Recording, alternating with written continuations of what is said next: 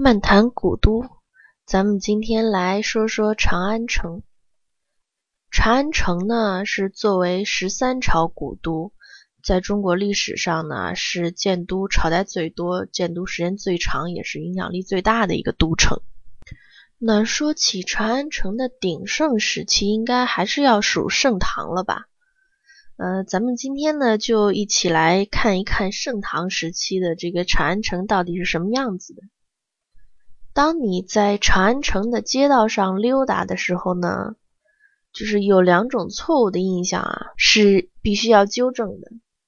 一种印象呢，是咱们普遍的从这个电视剧呀，或者近代城镇集市，或者是像《清明上河图》这种，就是这个里边得来的这个印象，以为长安城主要的大街的两边啊，是有很多商铺摊位。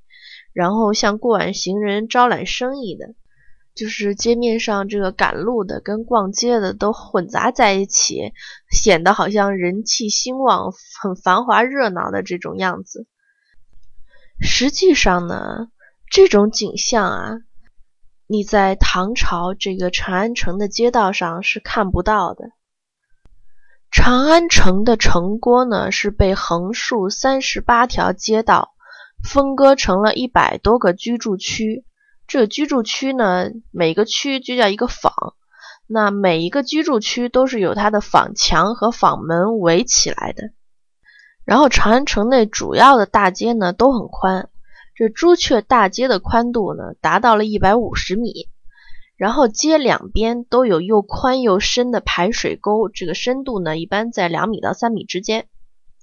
所以走在长安城。这个三十八条主要的街道上啊，你能看见的就是脚下黄土压实的路面，路两边呢是种的这个成行的这榆树或者槐树，然后在旁边就是这个深深的排水沟，沟外面就是各坊的坊墙，这个偶尔啊能看见一座很气派的宅院在坊墙上开了自家大门的。门口还有那个贾氏豪奴看守的，这个是王公贵戚三品以上大官的家，而且是要经过特许才能对着大街开门的。一般人家的门呢，都只能向着坊内开。所以咱们在电视剧里面看见的那种满街店铺，然后路边都是摊位的那种，那根本就是不现实的。那大街上不许开店。假如说我想逛街买东西，我去哪儿呢？这个时候呢，你就要打听东市和西市了。这个是长安城内的两个中央商务区。怎么去呢？您先到皇城的正南门朱雀门，然后沿着东西向大街往东走三坊之地，就是东市。往西走三坊之地就是西市，听起来好像挺远的，但是其实呢用不着着急。就算你一大早赶到了东西市，也没有用，因为不到中午后，这个市鼓不响啊，那些店铺也不开张。东西两市呢都有政府设立的市场管理委员会，叫市署。每天中午两市击鼓三百下，然后各家店铺开始营业。日落前七刻敲锣三百下，商铺关门，顾客回家，不准开夜场玩通宵。入夜以后呢，市场都有那个保安巡逻，防火、防盗、防穿越。你说这中央商务区只有下午营业，时间也太短了吧？为什么呀？哎，就是因为。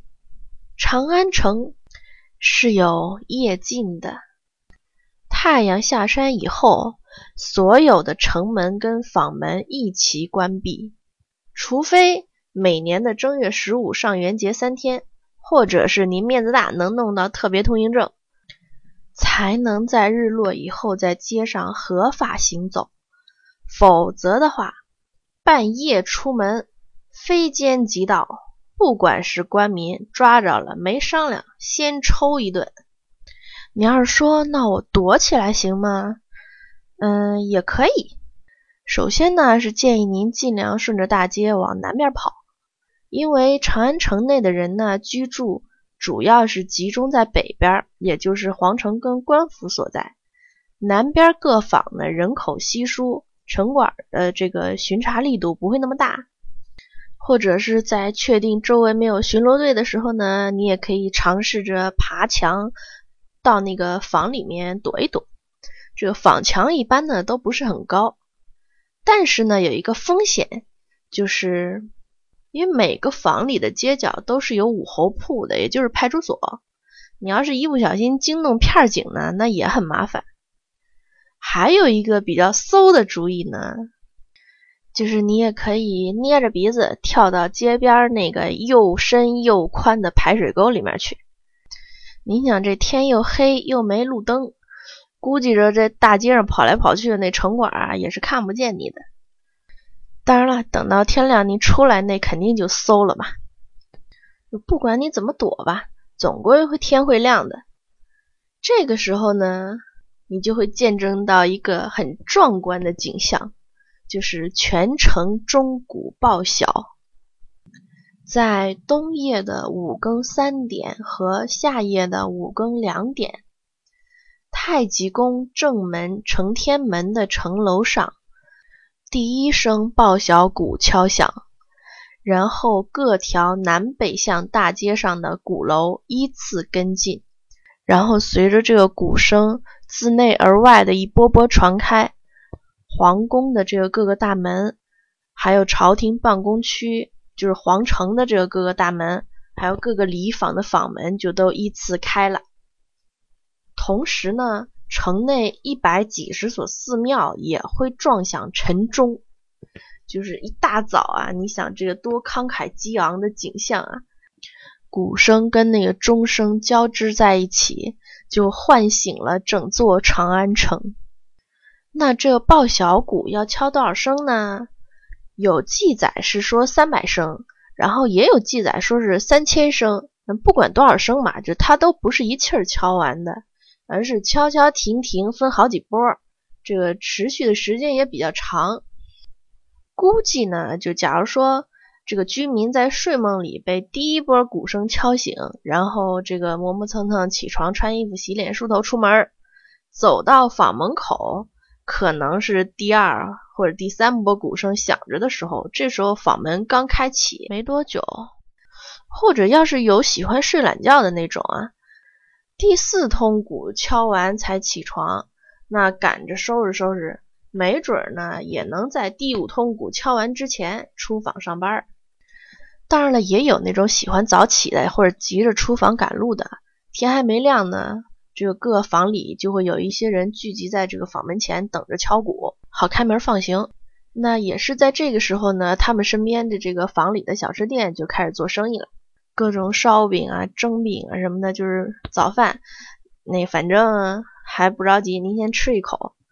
你要是急着上朝的那种呢，也提供打包外带。但是你要是一边走一边吃，这个被御史看到了，那是会被弹劾的啊。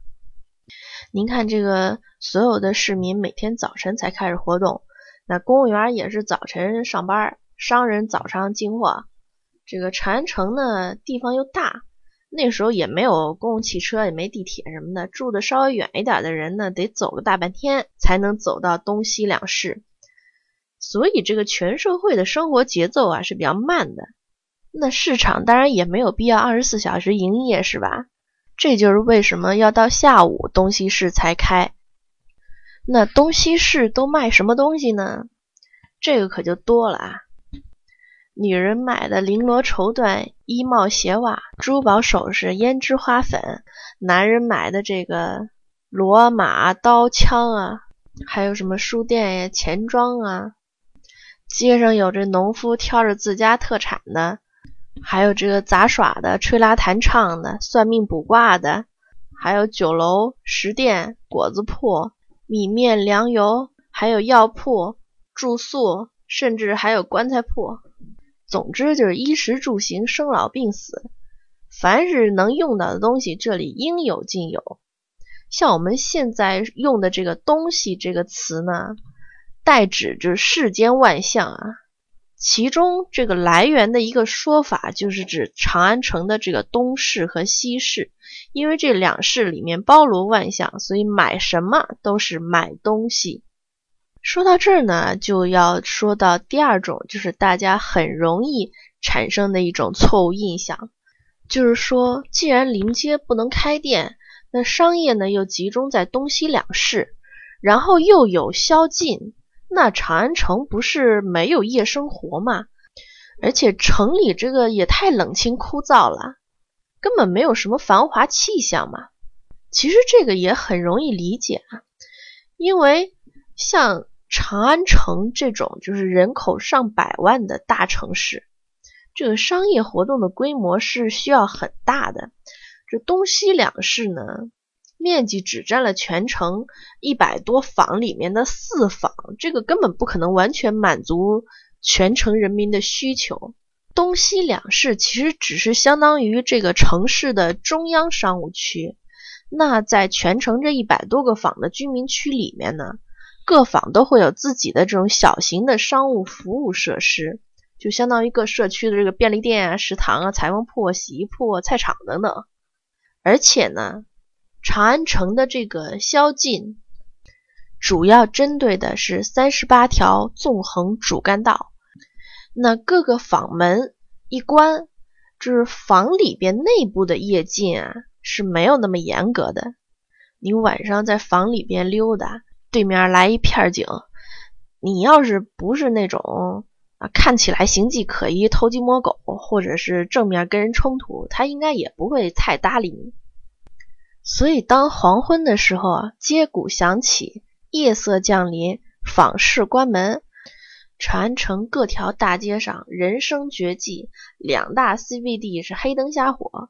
但是各个坊的小区里边还是挺热闹的，有一些达官贵人呢，在自己家豪宅里面通宵达旦饮酒作乐，或者住在旅店的客人在同坊的酒楼里边喝点小酒啊什么的。还有一些这个坊呢是比较特殊的，就比如说东市西侧紧邻的这个平康坊，这个是长安城最著名的红灯区。唐代呢是没有官员不准嫖妓的规定。至于那些来参加科举考试的读书人啊，到平康坊去探访一下红颜知己，那个应该就属于半官方的活动。就谁要是不去，那个不叫洁身自好，那个是乡巴佬。所以像平康坊这种坊门关了以后，那坊里面还是非常热闹的，歌舞翩翩，出双入对的。还有东市西北的崇仁坊，这是一个旅店的集中地。这个地方西面就是皇城，去考试很方便。东南角是东市，逛街很方便；南面呢是平康坊，找那些艺妓娘子谈心也很方便。所以呀，这一坊就成了外地来长安选官考评和参加科举考试的这些文人们的居住集中地。然后附属而生的这个酒楼饭店这个服务业呢，也是异常繁荣发达，可以说是昼夜喧呼，灯火不绝啊。简直就是长安城的夜生活中心。如果你要是住在这儿的话，你就可以邀请那些认识的朋友过来吃晚饭啊，开个 party 什么的，不用愁找不着开门营业的酒店。但是要注意啊，如果你朋友家住在别的房里，那他吃完饭可就回不去了，因为天已经黑了，房门已经关了。您得给人家准备好房间或者是床位。祝您玩的愉快。好啦，今天先说这么多。随便一说，由喜马拉雅首发，感谢您的关注。